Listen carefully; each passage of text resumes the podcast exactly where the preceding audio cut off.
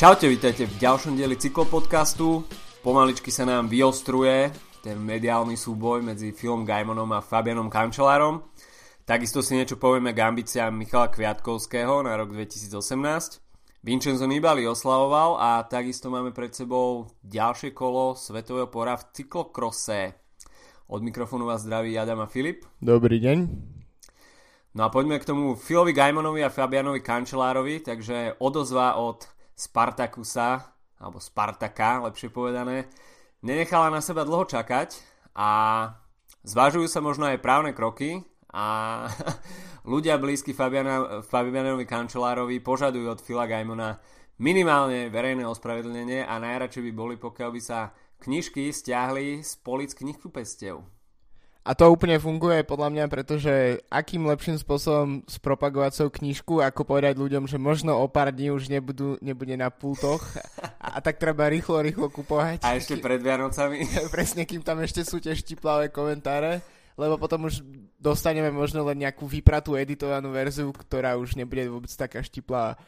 No, inak e, zaujímavá ešte, e, ja som si trocha ešte čítal k tej téme, ešte knihu som samozrejme nečítal, ale je celkom zaujímavé, že uh, v podstate médiá sa nechytili toho, že v, tesne predtým, uh, ako tam spomína uh, ten motor kančelárov potenciálny, mm-hmm. tak, uh, tak, tak hovorí o tom, že vlastne klasikomano Luigi, uh, čo bola uh, prezivka v úvodzovkách, kryce meno na jednom z, z, tých, uh, z tých krvných baniek v, v operácii Puerto, doktora Fuentesa, tak uh, Gaimon v podstate povedal, že kancelára je ten Luigi, ale pritom uh, pred nejakým časom Thomas Decker, ďalší slávny doper a uh, bývalý inak tímový kolega uh, Gaimona, ak predpokladám, že sa stretli asi v Garmine, Uh, tak, uh, tak,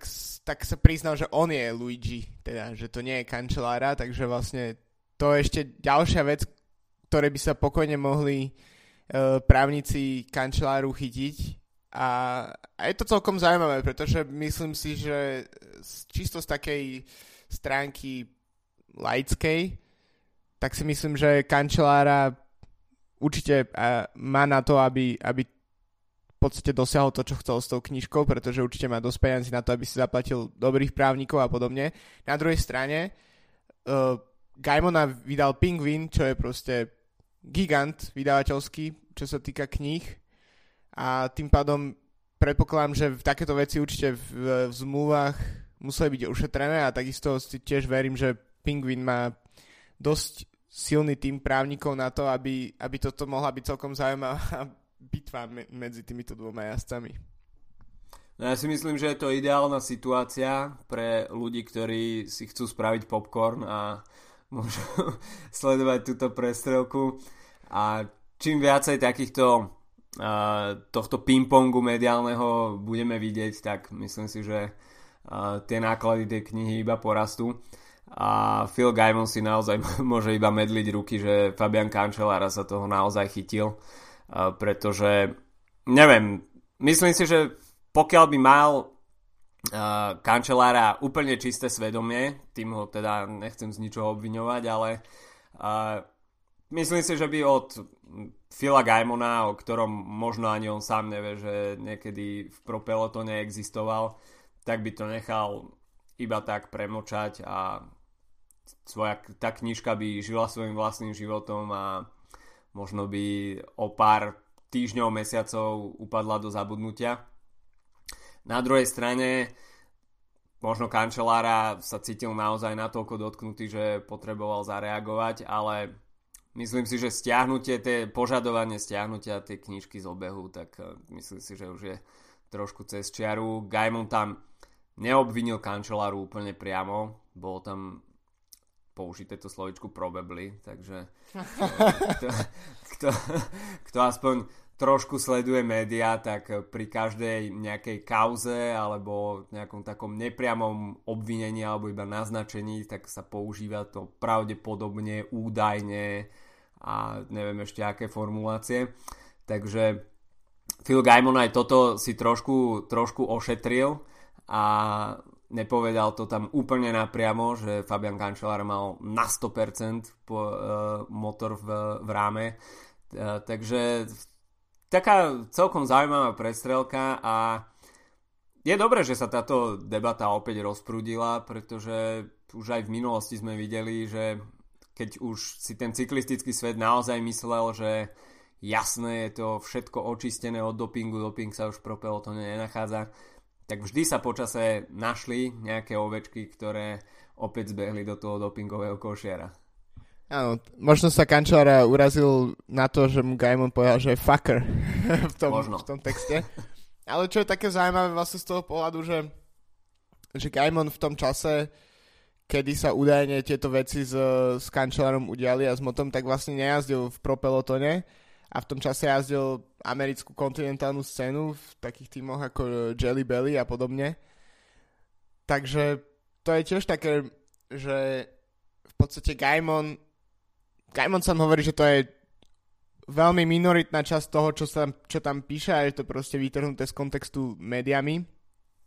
Uh, čomu rozumiem, môže to tak kľudne byť, vzhľadom na to, že ani jeden z nás ho napríklad tú knižku ešte nečítal.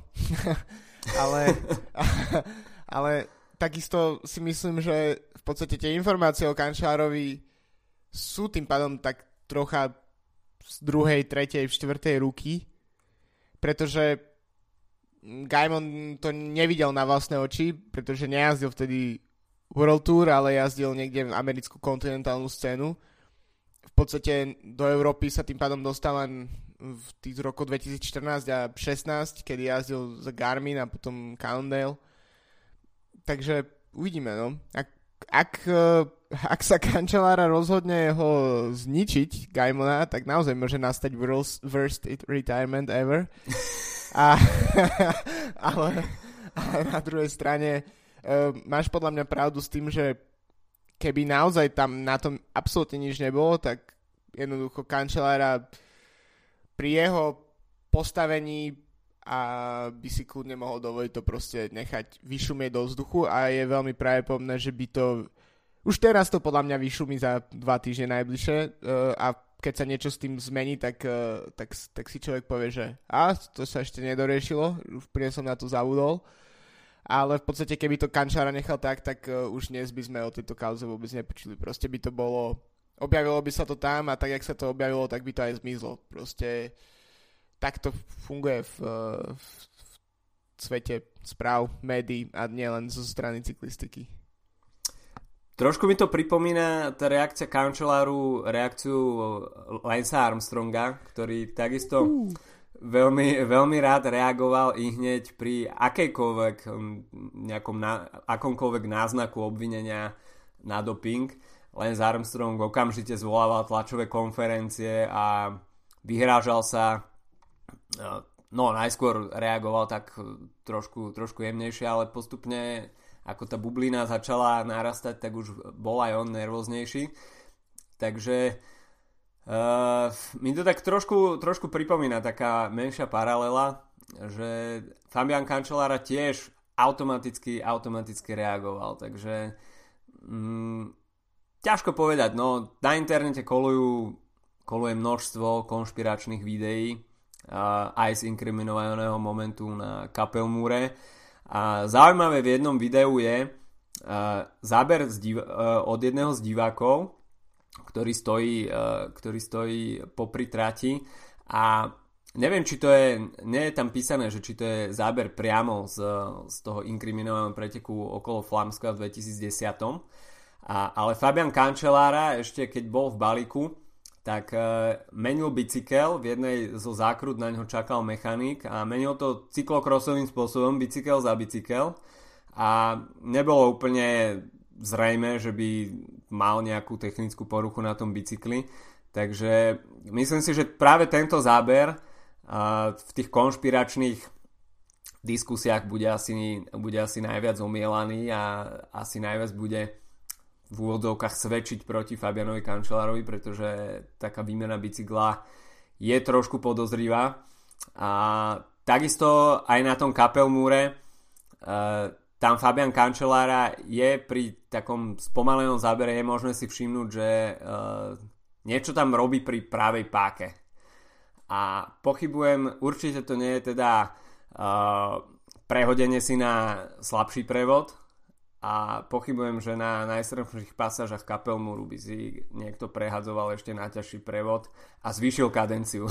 Takže tento, takisto aj tento obrázok uh, je tak trošku, trošku pofiderný a môže pridať na týchto špekuláciách.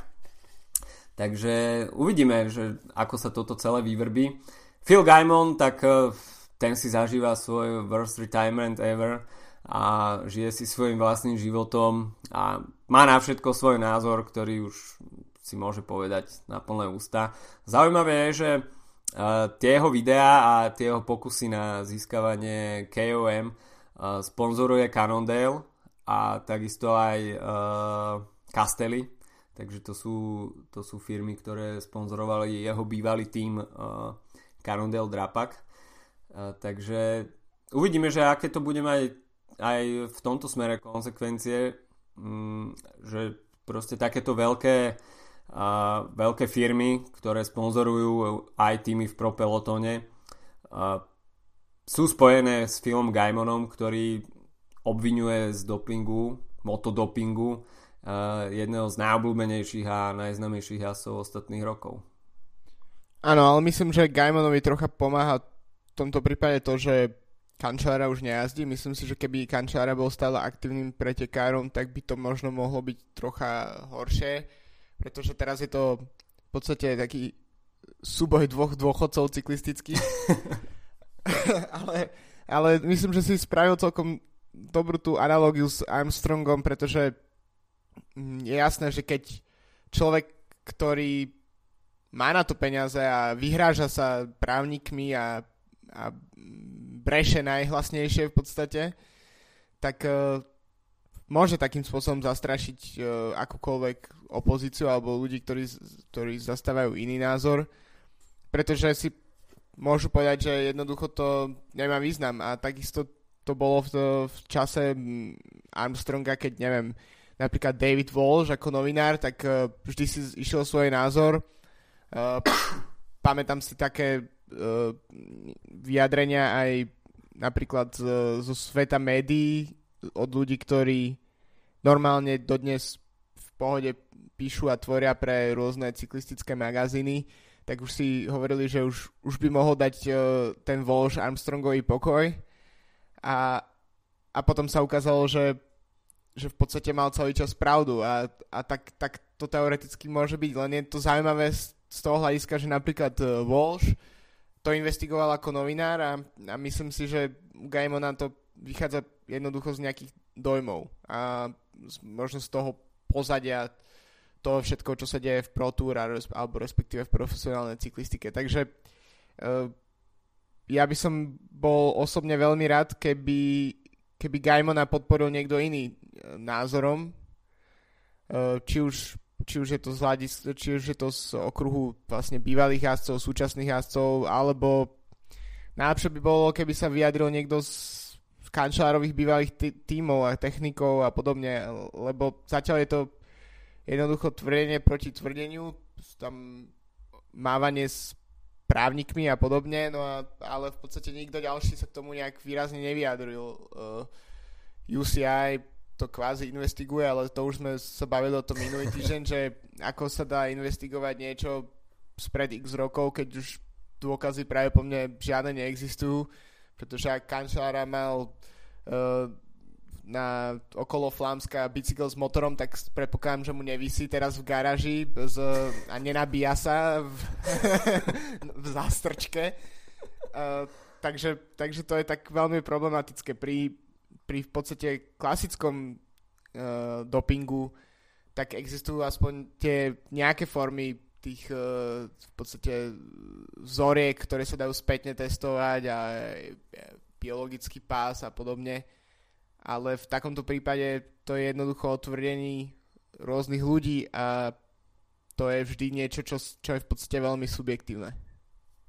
No, Filovi Gaimonovi možno nepridáva na tej dôveryhodnosti takisto fakt, že ako jeden z tých hlavných bojovníkov za čistú cyklistiku má veľmi dobrý kamarátsky vzťah uh, s Tomom Danielsonom, ktorý bol, bol dostal dištant za doping, takže veľa ľudí ho označuje za, za pokrytca, že na jednej strane má pln, plné ústa rečí o čistej cyklistike, ako ex-dopery nemajú miesto v cyklistike. Na druhej strane sa s nimi kamaráti a pozýva ich do svojich podcastov. Takže aj Phil Gaimon je tak povediac taká, taká kontroverzná osoba, ktorá polarizuje tú cyklistickú spoločnosť a jedni ho milujú, druhí ho nenavidia. A, a takisto ako si povedal, tak uh, on nemá tie informácie podložené nikým, nikým z toho inside týmu Fabiana Cancelláru alebo aspoň uh, z toho pro pelotonu z, toho času.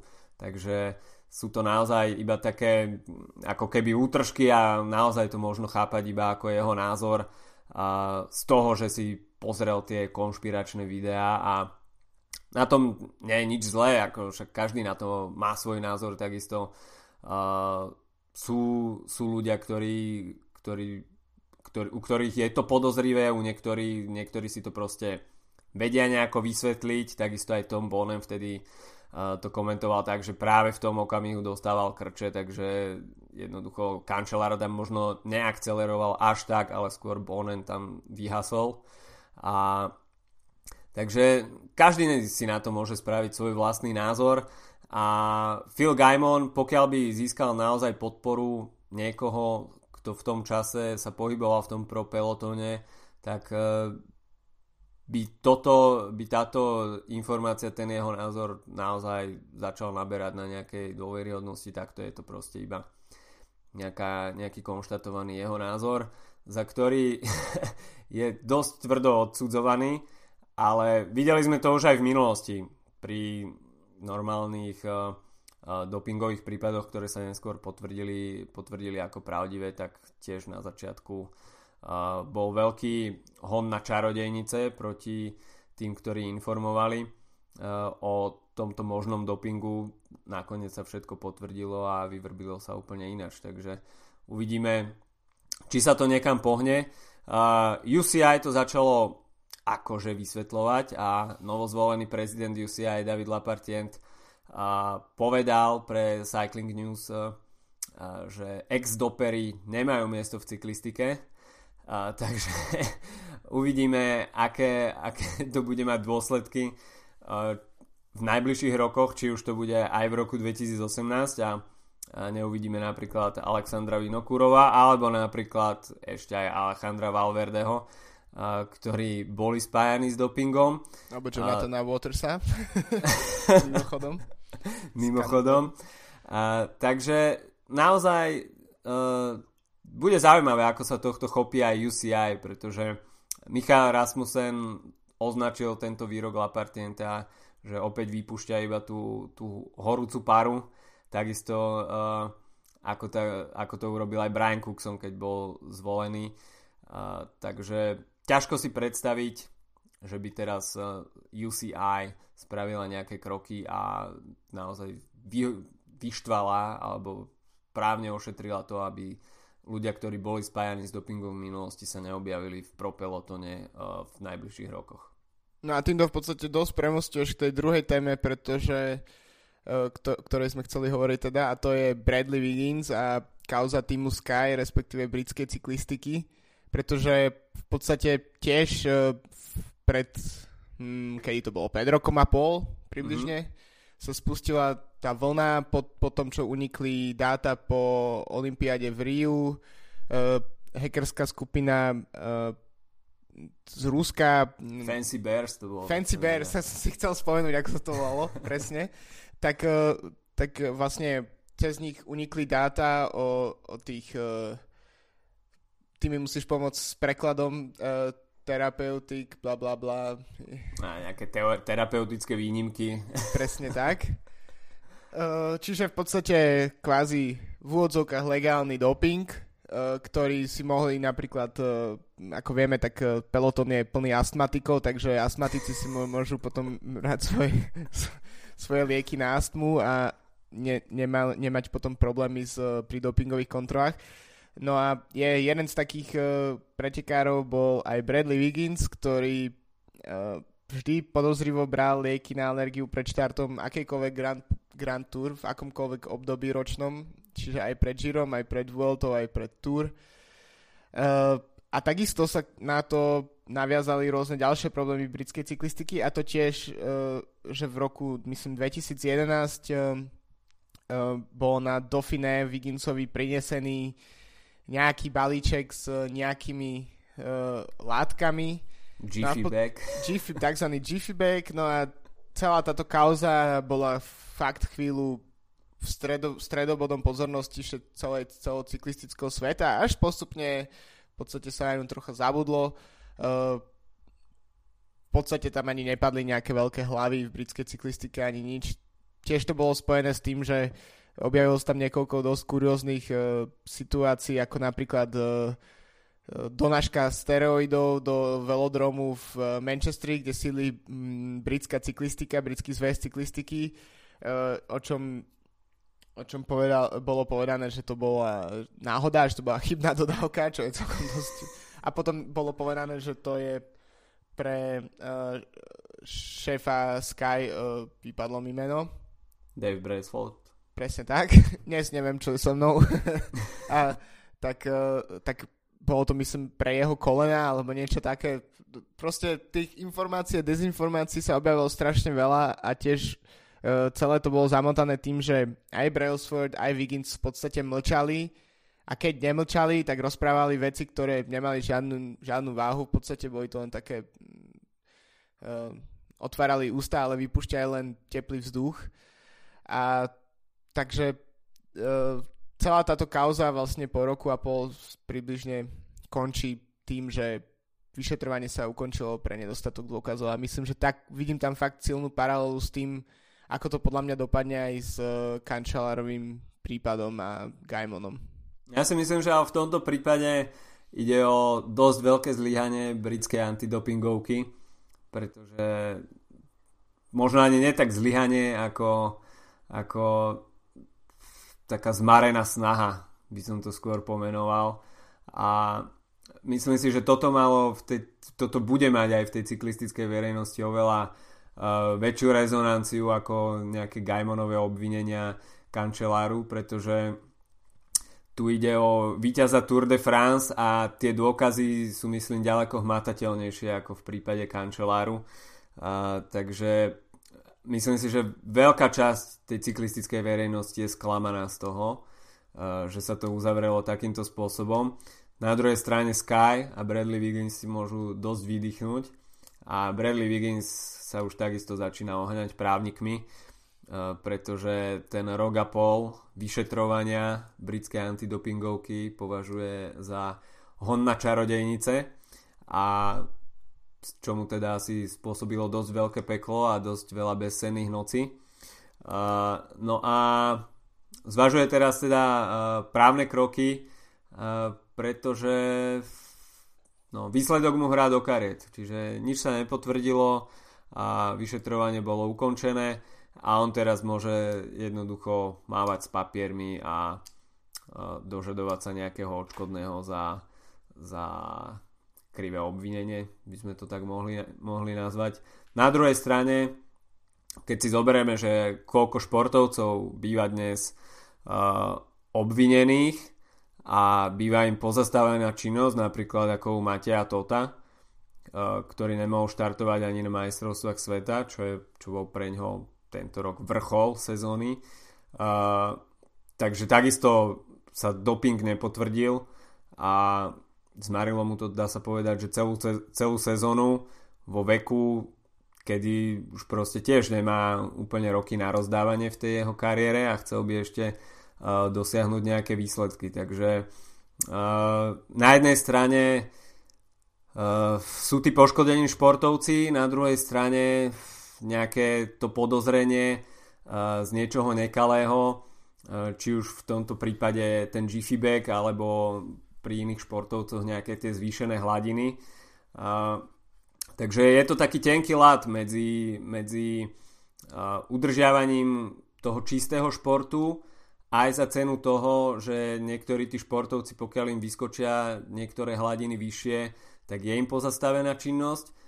Na druhej strane tie antidopingovky takisto musia asi veľmi, veľmi e, dôkladne zvažovať, že do ktorého prípadu sa pustia, do ktorého nie, pretože v prípade, e, že tá vina nebude potvrdená, tak môžu čeliť naozaj takýmto právnym krokom a keď sú v hre veľké mená ako je Sky a Bradley Wiggins, tak myslím si, že tie právnické dopady môžu byť ešte celkom, celkom, celkom výrazné. Áno, ešte špeciálne vlastne dobre, že si spomenul Matia Tota, lebo to je ešte situácia, keď uh, v atletike sa v podstate pripravuje na dvojročné cykly, keďže majstrovstvá sveta sú každé dva roky. Uh, v podstate Vigincové šťastie v tomto prípade bolo, že celé, celé toto uniklo v podstate úplne na, na konci jeho kariéry, kedy ho čakalo už len pár uh, šesťňových, teda londýnska a, a šesťňová v Gente, čo sú v podstate de facto exibičné závody, aj keď sam, aj keď áno aj nie samozrejme, ale nie je to mm-hmm. tak, že by prišiel kvôli tomu o neviem, majstrovstva sveta v časovke, alebo práve o Grand Tour, alebo čokoľvek, e, čo by bolo naozaj jeho veľkým cieľom. U Mateja to táto bolo horšie, No a t- podobný prípad si zažil aj Roman Kreuziger pred niekoľkatými rokmi, v podstate na základe biologického pasu a, a tam tých hodnot. E, celé to ešte bolo trochu zamotané tým, že sa to stalo v čase, keď jazdil za Astanu, čo je v podstate tým, ktorý e, nemá práve najčistejší štít, čo sa týka dopingu a boja s, anti, e, boja s dopingom. No a takže tiež v podstate prišiel, v podstate o celú sezónu prišiel o uh, aj keď oficiálne jazdiť mohol nejaký čas, tak Tinkofu sa neoplatilo ho nasadzovať na preteky napríklad formátu Tour de France, pretože keby došlo v tretí deň Tour de France k informácii, že tieto, že tieto hodnoty sú naozaj spojené s nejakými nepovolenými látkami, tak by ho museli, tak by ho museli stiahnuť, tým pádom by Contador napríklad prišiel o kľúčového domestika a podobne, takže v podstate aj v situácii, kedy tí pretekári môžu pokračovať, a nie sú oficiálne uh, dištancovaní, tak uh, tými to stavia do pozície, že naozaj ich nebudú nasadzovať na tie najdôležitejšie preteky alebo ich nebudú nasadzovať vôbec. A tak uh, Roman Kreuziger tiež nie je najmladší, takže v podstate prišiel o, o jednu zo sezón na v podstate vrchole z jeho síl možno. Áno, tie takíto jazdci sú pre týmy absolútne nepoužiteľní, pretože uh, nemôžem s nimi rátať ako s plnohodnotnými členmi v tej zostave, pretože jednak je riziko, že ako si povedal, počas pretekov príde k, ne- k nejakej správe a tým ho bude musieť stiahnuť. Na druhej strane takisto by sa mohlo dodatočne riešiť účasť takéhoto uh, jedinca na pretekoch, kde niekto získal z týmu nejaký úspech, takže uh, naozaj týmy sú v takýchto, majú v takýchto situáciách zviazané ruky a tí asi majú jednoducho smolu a prichádzajú o veľkú časť sezóny. V prípade, že sa to naozaj stane počas tých najlepších rokov, tak možno aj najlepšiu časť kariéry. A, takže toľko asi, toľko asi Sky a Bradley Wiggins. A v týme Sky ešte môžeme ostať a pretože Michal Kviatkovský už predstavil svoj nejaký taký a, zbežný program na budúci rok. A v, v ambíciách rozhodne nehodla polavovať. Minulý, tento rok si už vlastne pripísal svoj prvý monument na Milane Sanreme, pripísal si takisto víťazstvo na Strade Bianche, potom zvíťazil aj v San Sebastiane, no a bol jedným z kľúčových ľudí Krisa Fruma na tohto ročnej Tour de France. A budúci rok sa chce zamerať na ardenské klasiky, no a medzi nimi sa vyníma Liež Baston Liež, kde skončil tento rok tretí. Takže Kviatek po tohto ročnom pódiu by sa chcel na Liež Baston Liež postaviť na stupienok najvyšší. No a uvidíme, kam jeho kroky povedú. Myslím si, že pokiaľ by sa zameral s prípravou na majstrovstva sveta, tak by bol popri Alejandrovi Valverdem jedným z horúcich top favoritov. Myslím, že tá trať majstrovstiev sveta v Rakúsku budúci rok e, myslím, že bude prijať jazdcom, ktorí práve sa budú chcieť zamerať na Ardeny. Uh, keď sa, tak už sme sa o tom aj bavili v podcaste, keď sa pozrieš na ten profil, tak uh, to vytvára naozaj mm, písmena Valverde, uh, pretože to je presne profil, na ktorom by on mal dominovať. Um, takisto ako jazdec, ktorý um, máva úspechy v jednodňových pretekoch, lebo treba si spomenúť tiež na to, že nie všetci Grand Tour favoriti vedia zvíťaziť aj v jednodňovkách. Uh, Takže Kviatkovský si myslím, že v podstate zvíťazil v minulý rok v monumente, ktorý to možno sa od neho úplne nečakalo a myslím si, že by naozaj mohol postupne, keďže stále ešte pomerne mladý, tak rozšíriť svoje palmares naozaj o, o, o celú zbierku tých monumentov, pretože uh, určite má na Liež, myslím si, že by mal aj na Lombardiu. Uh-huh v budúcnosti a keby chcel, tak si myslím, že mm, už zvíťazil aj v klasikách na dlážobných kockách, napríklad na E3, ak si mm-hmm. dobre pamätám.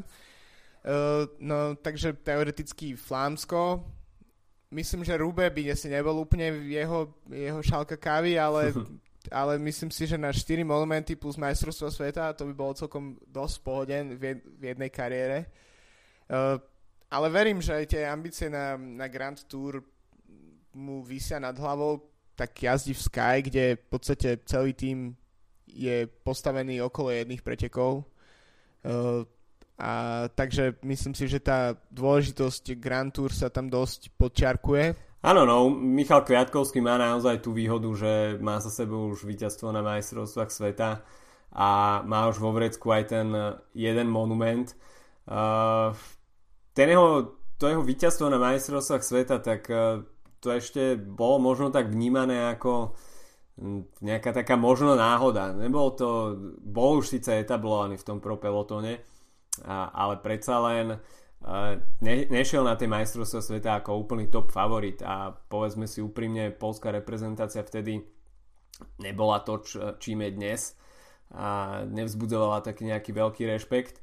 Takže aj potom po tej majstrovskej sezóne možno prišlo také trošku uvoľnenie a až táto sezóna vlastne spravila z Michala Kviatkovského uh, muža, ktorým, ktorým je dnes. Čiže uh, je to pretekár, ktorý, uh, ktorého sa už ľudia začínajú obávať uh, ako Petra Sagana. Takže v tej, medzi cyklistami je považovaný za naozajstného univerzala a možno práve on je človek, až by sme si vybrali dnes niekoho, kto je schopný vyhrať tých všetkých 5 monumentov, tak najbližšie by k tomu asi bol Kviatkovský.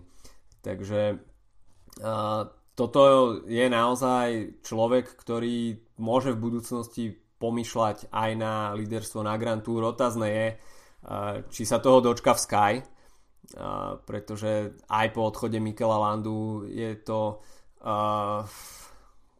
sú tí, sú tí ľudia, ktorí sú schopní zajazdiť líderskú pozíciu na Grand Tour stále širok, široké. Uh, takže okrem Krisa Fruma ostáva Gerant Thomas a takisto Wout Puls. Takže tam tá konkurencia je naozaj veľká. Uh, ale napríklad budúci rok, pokiaľ by jazdil na Vuelte, tak by tam mohol byť v nejakej pozícii kolídra.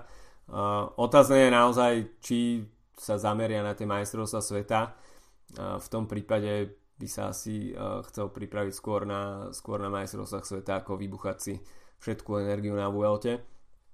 A, takže uvidíme. Michal Kviatkovský má naozaj potenciál, či už, či už na tie monumenty, alebo a, aj na tú Grand Tour líderskú pozíciu. A bolo by veľmi zaujímavé vidieť ho, vidieť ho ako lídra na Grand Tour, pretože uh, tá, tá univerzalita, ktorou ono vplýva, tak uh, tá naozaj nie, nie je až, až tak viditeľná u ostatných tých uh, uh, favoritov na GC, na Grand Tour. Takže v, v prípade, že by ten profil ktorejkoľvek Grand Tour, treba aj Tour de France, uh, bol taký verzatilnejší, nebolo by to čisto, uh, čisto iba o nejakých uh, vrchárskych uh, aktivitách, tak pokiaľ by to bolo skombinované tak na takého univerzálnejšieho jasa, tak Michal Kviatkovský by tam mohol pomýšľať treba aj na pódium. Myslím si, že áno. Určite tomu nemá úplne ďaleko. OK, tak to je Michal Kviatkovský.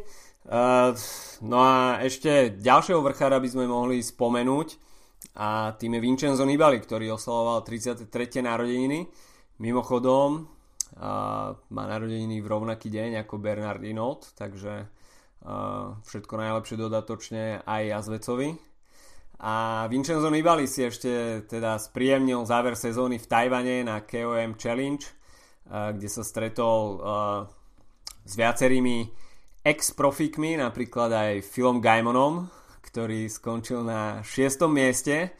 A ide o veľmi zaujímavé preteky, 106 km a dá sa povedať, že 60 km uh, ide, idú jazdci do kopca takže z, z levelu mora sa stúpa až do výšky cez 3000 metrov. Takže veľ, veľmi veľ, požehnaný počet výškových metrov. A videli sme okrem Phila Gaimona z tých ex-pro jazdcov takisto aj Kadela Evansa, ktorý skončil na 10. mieste a brat Vincenza Niboliho Antonio skončil na 18. mieste No a čo bol veľmi zaujímavý výsledok, tak to bolo 22. miesto. Borca, ktorý je v výsledkovej listine napísaný miestnym, miestnym písmom, takže neviem, aké, ako znie jeho meno, ale Borec má 16 rokov. Takže zoberme si, že v 106 km pretekoch s vyše 3000 výškovými metrami je Borec, ktorý má 16 rokov na 22. mieste so stratou 20 minút na Vincenza Nibaliho, čo sa môže zdať veľa, ale naozaj, keď si porovnáme 16-ročného chlapca s top profi borcom, tak 20 minút nie je úplne nejaký priepasný rozdiel. No a Antonio Nibali, ktorý takisto jazdí za Bahrain Merida, a, tak bol iba o dve minúty lepší ako tento chalan. Takže v prípade, že je chalan čistý, tak uh, myslím si, že by mohol uh, reálne atakovať nejaký World Tour tým v budúcnosti. Áno, to vyzerá na skutočne silnú budúcnosť. Ešte zaujímavé bolo tiež umiestnenie Emmy Pooley, uh, britskej cyklistky, ktorá skončila celkovo na 32. mieste ako najlepšia žena, takže tiež myslím si, že v porovnaní vlastne s, tým, že keď sa pozrieme na, na profily pretekov, ktoré väčšinou v ženskej cyklistike máme, to znamená také tie, napríklad tento rok uh, La Course na Tour de France, kde etapu na Izoard skrátili na 60 km pre ženy, čo mnohé z nich považovali za takmer až urážku, tak tu sa, tu sa ukazuje, že naozaj ten rozdiel možno nie je zďaleka taký priepastný medzi, medzi elitou mužskou a aj medzi tým, čo vlastne zvládnu a dokážu a predvedú ženy na, na bicykli. Takže to je tiež veľmi, uh, veľmi zaujímavý výsledok. No a zaujímavý výsledok takisto predvedli uh, borci zo svetoznámej, uh, svetoznámeho YouTube kanálu GCN, uh, konkrétne Simon Richardson a Matt Stevens. A Simon Richardson skončil 58. a Matt Stevens 68 a s takmer hodinovou stratou teda na Vincenza Nibaliho, ale tu ťažko porovnávať nejakú, nejakú výkonnosť. A druhý skončil Oscar Pujol, uh, ktorý je uh, známy najmä zo Cervelo Test Team, mimochodom tým, v ktorom pôsobil ďalší borec GCN Dan Lloyd. Uh, takže stratil na Vincenza Nibaliho 2 minúty, čo nie je úplne zlý čas. Nie, nie, nie, tak uh, je to borec, ktorý jazdí v japonskom týme Ukio. Uh, v podstate, ak niekto pravidelne sleduje Pro Cycling Stats, tak ako ja, čiže pozerať si len výsledky rôznych obskúrnych pretekov v Ázii a podobne, tak je, jeho fotka s tým perfektným fúzikom sa objavuje pomerne často tam, čiže samozrejme nie sú to preteky nejaké obrovské váhy, ale je vidieť, že v tom okruhu uh, povedzme Asia Tour, tak uh, pomerne často výťazí v etapách aj v generálkach, takže tiež uh, veľmi, veľmi slušná pozícia, minúta a pol za, za Nibalim. za jazdcom, ktorý vyhral všetky tri Grand Tour, takže myslím si, že tiež veľmi, uh, veľmi slušný výsledok. No a pred sebou máme ďalšie kolo svetového pohára v cyklokrose. Po pretekoch Super Prestige v Gavere, kde vyhral Wout van Aert. Uh, van der Poel tam skončil tretí, keďže mal menšie technické problémy s, s prehadzovačkou, ktorú tam musel štelovať nakoniec. Uh, sa to nedalo nejako uh, vyriešiť svoj pomocne, teda zobral bicykel na plecia a šprintoval si s tým do depa, stratil veľa času, nakoniec sa však uh, podarilo stiahnuť tú stratu a skončil na treťom mieste, druhý skončil Tonarts, uh, takže 1-2 pre Belgicko, pódium doplnil Holandian. No a keď si pozrieme top 20 z týchto pretekov, tak uh, vidíme tam iba belgické a holandské vlajky a túto dominanciu Beneluxu narušil iba 16. miestom Michael Boroš, takže keď sme sa rozprávali o uh, cyklokrose minule, tak naozaj Belgicko, Holandsko, má nedobytnú pozíciu na tej svetovej cyklokrosovej scéne. No a tento víkend nás už čaká uh, uh, svetový pohár v Bogenze v Dánsku, kde opäť uvidíme teda najväčších kohutov na smetisku. A, a teda Wout van Aert versus Matej van der Poel. Uvidíme, či sa niekto ešte zamotá do tohto súboja. A či Wout van Aert bude vedieť stíhať Mateho van der Poola aj bez technických problémov, pretože uh, už v Super Prestige sérii uh, v posledných pretekoch bol ten náskok opäť výrazný a nebyť tých technických problémov, tak Mate van der Poel by bol uh, opäť asi na tom stupenku najvyššom. Áno, ale to by sme mohli povedať o, o tohto ročných majstrovstvách sveta vlastne. Keby nebolo, nebolo technických problémov, tak uh, Van der Poel by bol majstrom sveta, takže je to vec, ktorá patrí k cyklistike celkovo, ale myslím si, že k takému odvetviu, ako je cyklokros, tak špeciálne vzhľadom na podmienky, cez ktoré sa jazdí. Uh, takže myslím si, že to je treba to brať ako, ako súčasť toho.